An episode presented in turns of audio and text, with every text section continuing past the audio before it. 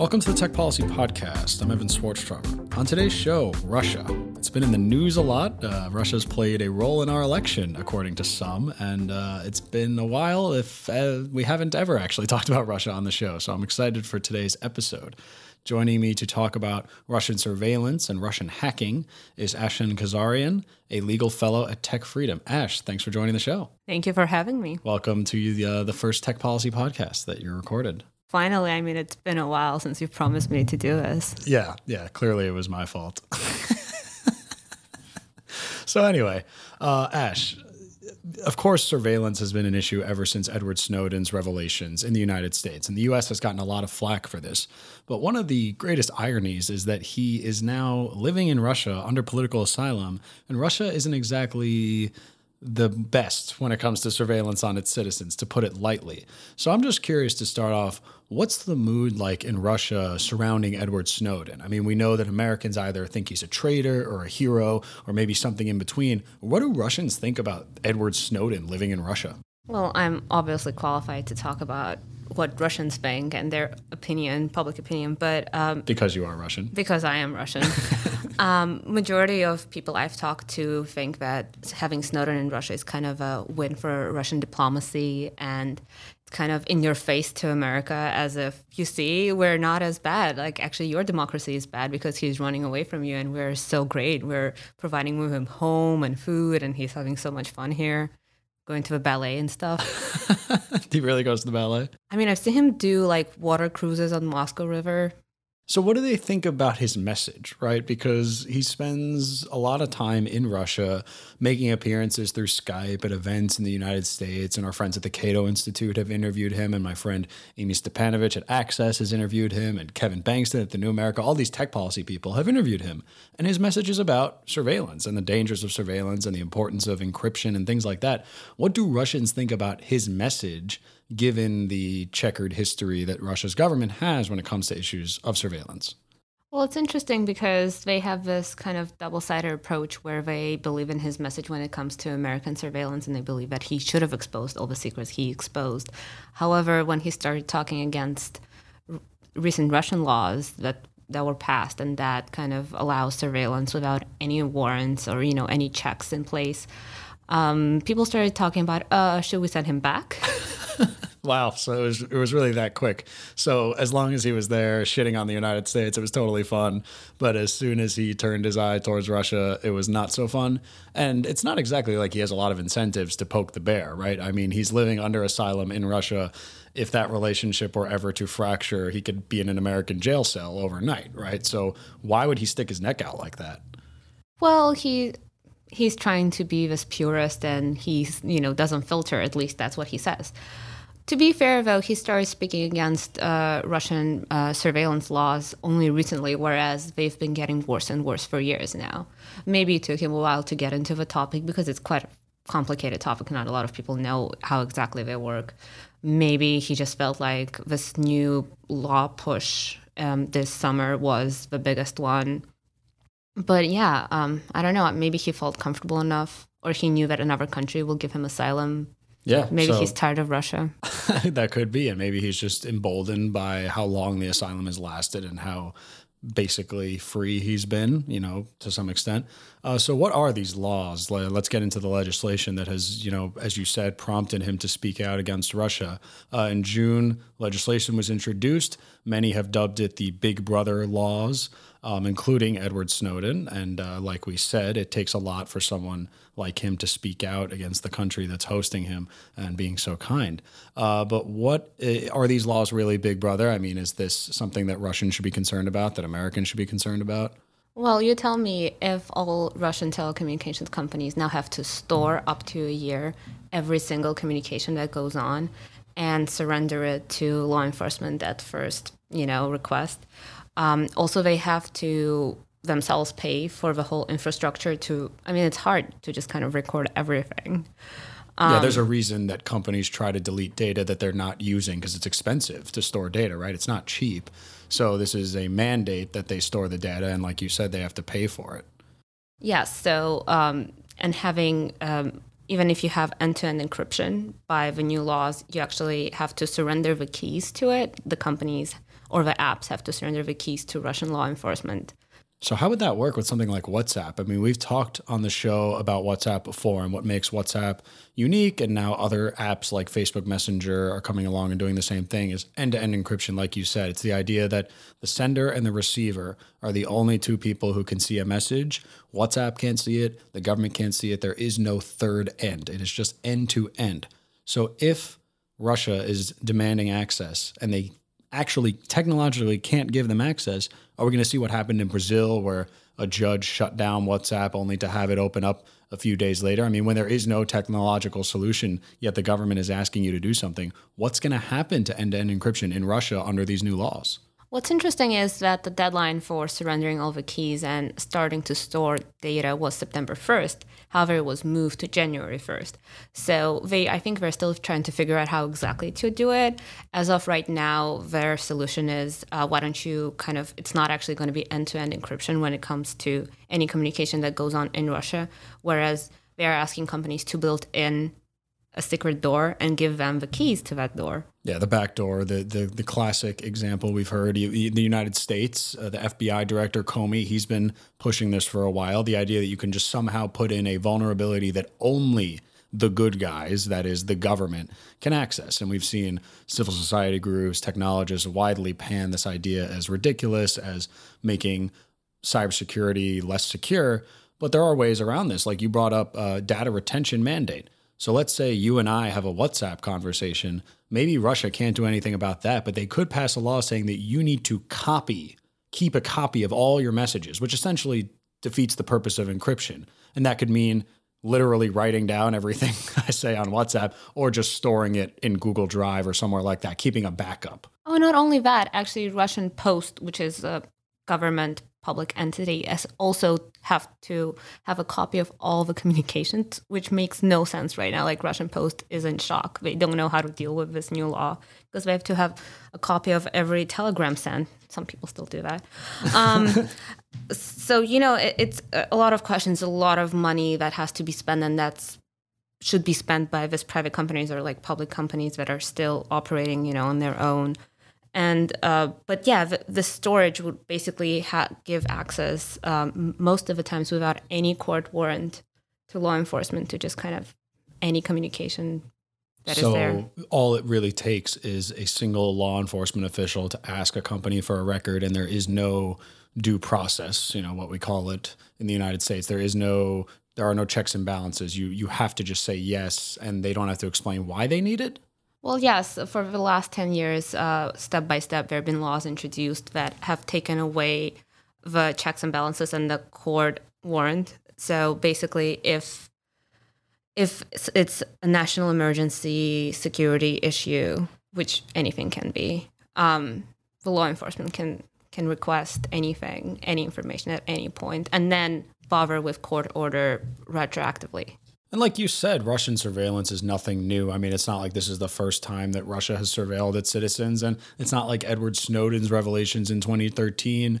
Uh, that wasn't the first time Americans were doing it. This has been going on for a long time, whether it was wiretaps with legacy copper wire telephone wires, or whether it was more modern programs in the 90s with the DEA monitoring phone calls. But what's motivating this new Big Brother legislation? Is it concerns about terrorism. Russia is involved in the war on terror, as is the United States. Uh, nobody likes ISIS. Everyone hates ISIS, right? So no one likes attacks happening on their soil. Um, radical uh, Islamism is a problem in countries all over the world. Is that what's motivating this? Or is it the more cynical explanation where Russia is worried about dissent? It's worried about people exposing corruption, people exposing election problems. I mean, do you think this is really aimed at controlling the citizens, or is this a legitimate counterterrorism effort? Well, the official version is that it's a counterterrorism effort and it's for national security, and ISIS is getting closer and cl- closer to Russian borders. However, there haven't been any ISIS activities on Russian soil yet. Uh, however, after Russia emerged into Syria, that became a legitimate threat.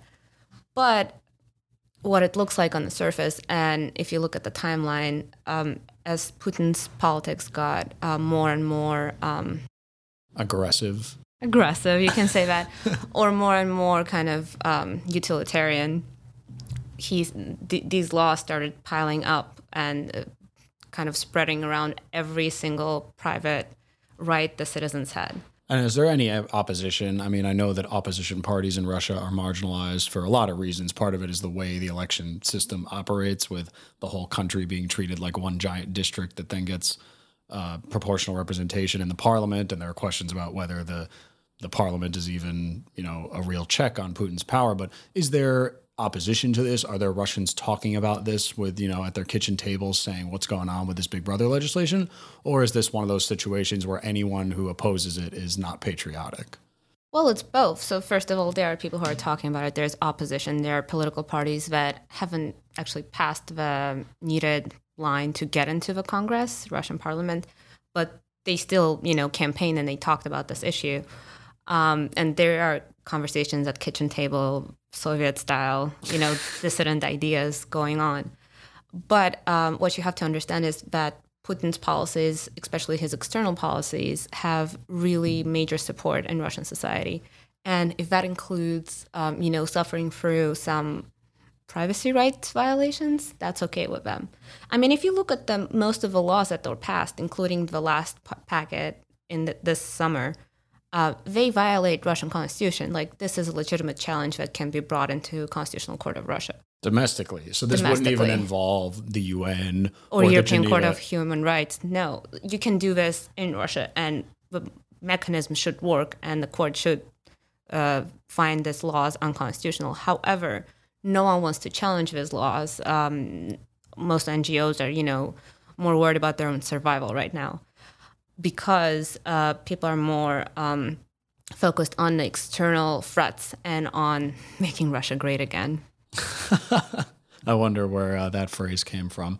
Uh, so you talked about how it's not really about terrorism necessarily. How is this going to impact freedom of the press? Because we know that obviously Americans are under surveillance, Russians are under surveillance, everyone's under surveillance, but we like to think that a check on surveillance is the fourth branch of government in the United States or the fourth estate, journalism, um, whistleblowers. Is this going to have a chilling effect on independent media in Russia? I mean, of course, state run media, this doesn't really change anything, right? It's not going to change the way you are operating necessarily. Uh, but what about those independent journalists who really do take a lot of risks and who do rely on things like encryption to stay undetected and to do human rights work? I mean, is this going to make it harder to be a blogger, to be a journalist, to be a social media user in Russia? This already affected um, a lot of journalists, and I mean, a lot of newspapers have been closed and websites have been shut down. Part of um, uh, authority that law enforcement has in Russia is shutting down websites that have extremistic ideas, and extremism is basically anything that anti-Russian government. It's a very vague term that they can use to shut down any dissident thought. So that was the first one. The second one was bloggers uh, that have more than 3,000 subscribers actually have to register with Russian um, F- Russian version of FCC. So congratulations, you have 3,000 followers. Now you have to go register with the government. Yes, because you're considered basically a new media kind of figure, and um, that entails that if oh, and you're responsible for any content. Since you register, the second you register, you're po- responsible for any user content on your ah. website or if like someone commented on your Twitter that can get you in trouble too. Facebook comments, it all like I know there are trials uh, for for co- Facebook comments where people get um, sentences and fines for any anti-government ideas uh, expressed on social network at a very basic level in the United States, we have a protection known as Section 230. Uh, to summarize it briefly, it's basically don't shoot the messenger, right? So if someone on Facebook comments, they are the person who comments is accountable, not the website. And uh, we've talked on the show before about how this was so important to the development of Facebook, YouTube, Airbnb, any website that relies on user generated content. But the United States is really exceptional in this way, and Russia's not exactly crazy for not having Section 230. I mean, the United States is really the only one that has something like this on the books. But you could see how opening up every website to liability in that way could be really damaging. And especially with such a low standard. I mean, you mentioned uh, anything anti Russia. There's also this idea about inciting social discord. I mean, that could be anything, right? So now, So Pussy Riot was inciting social discord Right, when they were singing in a church. and that's a famous band that is very anti-Putin, right? And they've had their share of problems and being locked They were up. in jail. Yeah, when I said That's a way to put it. Yeah, exactly. Put it lightly, but um, I mean, already it's hard to get independent media in Russia, right? So I mean, this is just going to make it more difficult because websites now have to police every single thing that comes across their website, and if you see any comment left. I mean, you probably don't even want to have a comment section at this point, right? Yes, and a lot of independent media did go underground and on the internet and is operating from there. Um, the most um, independent opposition media is called Dozhd, Rain, and they had to. They were on air, but now they're only online, and it's a subscription-based service now because there's no other way for them to survive. So you've got a bunch of 400 pound Russians sitting on their couches hacking away. Yes. couldn't couldn't resist. um, so obviously, you know, surveillance laws in Russia trending in the same direction they have been for a while. Uh, the fact that Snowden's living there is an interesting wrinkle there, but I guess nothing too surprising here. But the other issue I wanted to talk about today is Russian hacking in the United States election because every time you turn on the television in the United States or open your web browser now, you're seeing stories about Russia hacking, WikiLeaks, all this stuff. So first of all, Ash, I gotta ask: Is Russia trying to influence the United States election? I think you let Russia influence the United States election. I think Russia won the United States election before it even happened. and how so? Yes, oh, absolutely. I mean, the news cycle is all about Russia having this power over U.S. and uh, in Russian media, they're celebrating it because I mean, it wasn't so long ago when President Obama said, "Oh, Russia is a regional power." It's n- not not on the same level with us, and that Russians take that very close to heart. For us, um, for centuries, like the main struggle of the Russian people was having Russia be on the international stage and respected and like acknowledged for everything it does. I mean, that's the reason why Putin went to Syria. He just wanted to kind of uh, reemerge as this world leader who's trying to bring peace Well, to also a he's got troubled a- region. He has an ally there, Assad, who was being attacked, and he went to go protect his ally. I mean, not to get too anti-American on the show, but there's a legitimate interest there, right? It's not. It's maybe not just about the posturing, or maybe that's the main benefit. But he did go try to defend his ally, right? That is true. However, let's not get into Syria No, because no, that, that would take another episode. No, Um, this is a tech policy podcast. Yes. Um, so, in a way, we're actually celebrating, even if Russia didn't do the hacking, which I'm not saying it didn't. Uh, Russia affected American election and kind of took away a lot of attention from real issues in the election into this external policy thing with Russia and like a second Cold War coming around the corner. And that is such an important point because so much of the focus is on the outcome, right? Will Russia deliver the election to Trump? Will Russia influence the results? Will the percentages that get tallied at the end of the day be changed? Yet you brought up such an obvious point that just the fact that we're talking this way and the fact that people are afraid that Russia is having influence is a victory. It's a public relations bonanza. I mean, the idea that all these Americans now, they're not even focused on the actual information that is being revealed through the hacks. They're just like, oh my God, Russia's hacking the United States. It's crazy.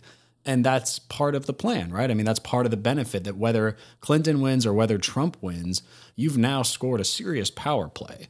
And you know, when it comes to geopolitics and things like that, and showing that your country is influential and showing that you're powerful, and maybe distracting from some domestic economic troubles, which many have said that Putin's foreign adventurism is just a way to distract from the terrible economy. But however you slice it, I mean, the fact that I'm asking you, is Russia trying to influence the election? I mean, maybe that's a victory in and of itself. Oh, it definitely is. And um, isn't it yesterday where in Czech Republic uh, an alleged Russian hacker was uh, arrested, and there's now some talk about extraditing him to U.S. So we'll see how that goes. We haven't disclosed his um, identity yet, but there's some talk that that's the Guccifer 2.0, the guy who actually hacked DNC. Oh wow. So so that would be that they actually catch someone who was responsible for the famous DNC hack, which revealed some stuff that Bernie Sanders supporters did not terribly enjoy, and uh, that led to the resignation of the DNC chair, Debbie Wasserman Schultz. One of the big issues too has been whether the Russian hacking is state sponsored. Uh, and we've seen this issue with China too, because you've got two big countries, a lot of resources, a lot of technical know how, and a lot of groups that you could potentially put the blame on. You know, especially in China, you've got over a billion people. Russia, you've got over 150 million. It, it's conceivable that not every single hack that occurs is state sponsored, right? Should do Americans have any reason to believe that it's not the Kremlin? Is there any scenario in which it makes sense that a non-state sponsored Russian actor is doing this stuff, or should we just assume that every time this shit happens, it's the Kremlin? I'd like to start by saying that uh, actually the the legend of powerful Russian hackers was started by the Kaspersky Lab, the anti hacking kind of company that is pr- selling, you know, pr- protection anti virus software. Um, 10 years ago or something and that's when the legend started so i think that that really helped and even if it wasn't russian hackers right now like everyone thinks it was and the fact that metadata is showing that like it went through a computer with russian um, in it like russian settings a lot of people speak Russian. It doesn't have to be Russia. Like people in Poland speak Russian, people in Ukraine speak Russian. All the former Soviet republics, people have computers with Russian settings. That's another thing that I wanted to, you know, say out loud. However, there's a lot of talk that actually two groups, the bears, the cozy bear and the fancy bear, um, were behind of um, most, you know, Democratic Party. Um, uh, attacks and hacks. Um, First of all, can we just note how amazing those two names are, Cozy Bear and Fancy, Fancy Bear? Bear, yeah. Because that totally plays into the whole poke the bear analogy that we've always talked about with Cold War politics, with, you know, how close do you get to setting off Russia? How close do you get to setting off the Soviet Union? You don't want to poke the bear too much, but the bear is nice. It's cozy. It's fancy. I mean, should we? We shouldn't be scared of And it- cozy bear. It brings a lot of trouble, though. Um, so yeah, and the the thing is that um, not a lot of people here know is that a lot of Russian law enforcement agencies are actually in um, conflict with each other. So these two groups are two different law enforcement agencies that are trying to work their way up and cozy up to Putin and get more information or like have a bigger effect on American politics. And it may not be directly ordered by Kremlin to like, hey, go into the Hillary server and look up what she's doing right now. But it may be, hey, deal with the situation. Right. Let, let, let's turn let's turn tables on the Americans. It's been too long. Yeah, and that's an interesting point too. You've kind of brought up the idea that there's competition for Putin's attention and that there are a lot of people in Russia that want to be in Putin's good graces for obvious reasons. Yet he may he might have created a marketplace for hacking where it's essentially like I'm looking for the best and the brightest and if you got something to show me, go for it, but I'm not going to tell you what to do, just go do it. And either way he benefits. I mean, and people keep fixating on this idea that he wants Trump to be president. I mean, what do you think about that? As a as a Russian, do you really think that Putin cares who wins or that he really thinks he has a chance of putting Trump in the White House or is this just about what you said, Russian prominence in the world stage? Well, to be fair, I don't think he really wants Trump to win. If you look at Trump's policies and their relationship with Russia, there is no as many con- deep connections and, as people believe there are. I mean, if you look really into like all the details. However, um, I mean, Hillary Clinton and Barack Obama right now, like the whole Democratic Party, has been more anti-Russia than the Republicans, which is weird because usually Republicans are like John McCain. Remember, like he was talking about Russia being the enemy when Russia wasn't really the enemy yet. Well, 2012, I mean, I, I have to bring this up because uh, I find it hilarious that Mitt Romney in a debate in 2012 said Russia was our number one geopolitical foe. President Obama mocked him, saying the 1980s called and they want their foreign policy back. Well, here we are. Um, and I'm not saying Mitt Romney was 100% right. Things do change. I mean, the relationship with Russia might have been better and now it's gotten worse.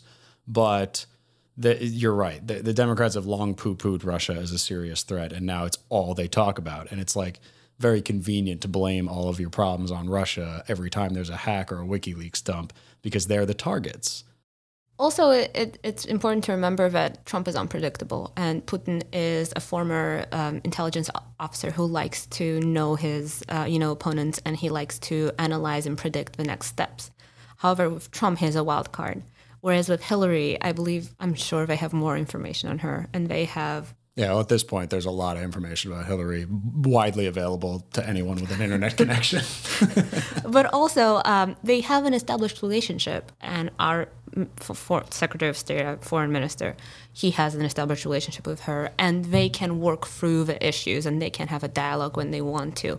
With Trump, you don't know what you're getting. Yeah. So the, and and for any rational actor, and despite all the things that people that Putin does that make people think he's lost his mind. I mean, there is a method to the madness, I'm sure. And a rational actor probably wants another rational actor at the end of the the other end of the table, uh, even though he might weaken a President Clinton by propping up Trump in the short term. Yes, and if you think about it, having Hillary win would actually make Russia, you know, legitimately say, "Hey, America's against us," and like keep up this very tense situation. Whereas if it's Trump, I mean, what you got to do, like if you unwind everything that was done in the last few years, I mean, Russia has to concentrate on its internal problems. Yeah, so the That external the external situation is a nice distraction. Uh, so maybe uh, he wants to keep that going. So to wrap up the show, I mean, we've talked about so much today about the U.S. relationship with Russia and how it's gotten so interesting over the past few years.